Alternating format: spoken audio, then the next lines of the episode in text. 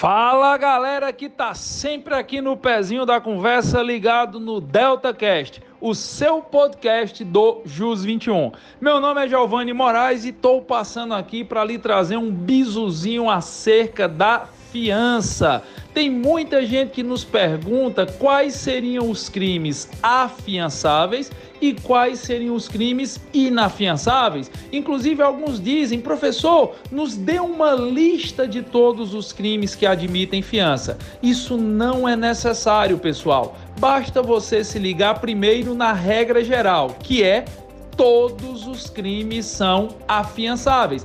Essa é a regra. Todos os crimes admitem fiança. Agora vê a exceção. Salvo o crime de racismo, os crimes hediondos e aqueles equiparados a hediondos, tortura, terrorismo e tráfico de drogas, e a atuação de grupos armados civis ou militares contra a ordem democrática e o Estado de Direito. Vou dizer de novo: você tem uma regra todos os crimes admitem fiança.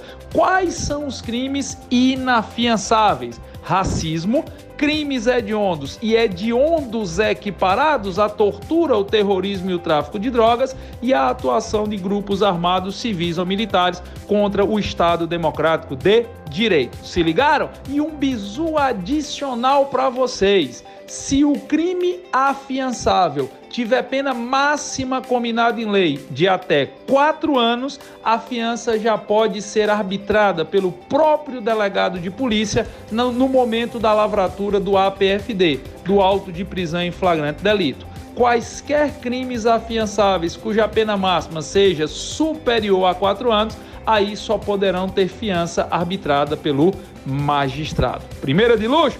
Novo de loja? Só o Babalu? Fica sempre ligado aqui nos podcasts do Jus 21, que tem muita coisa boa para vocês.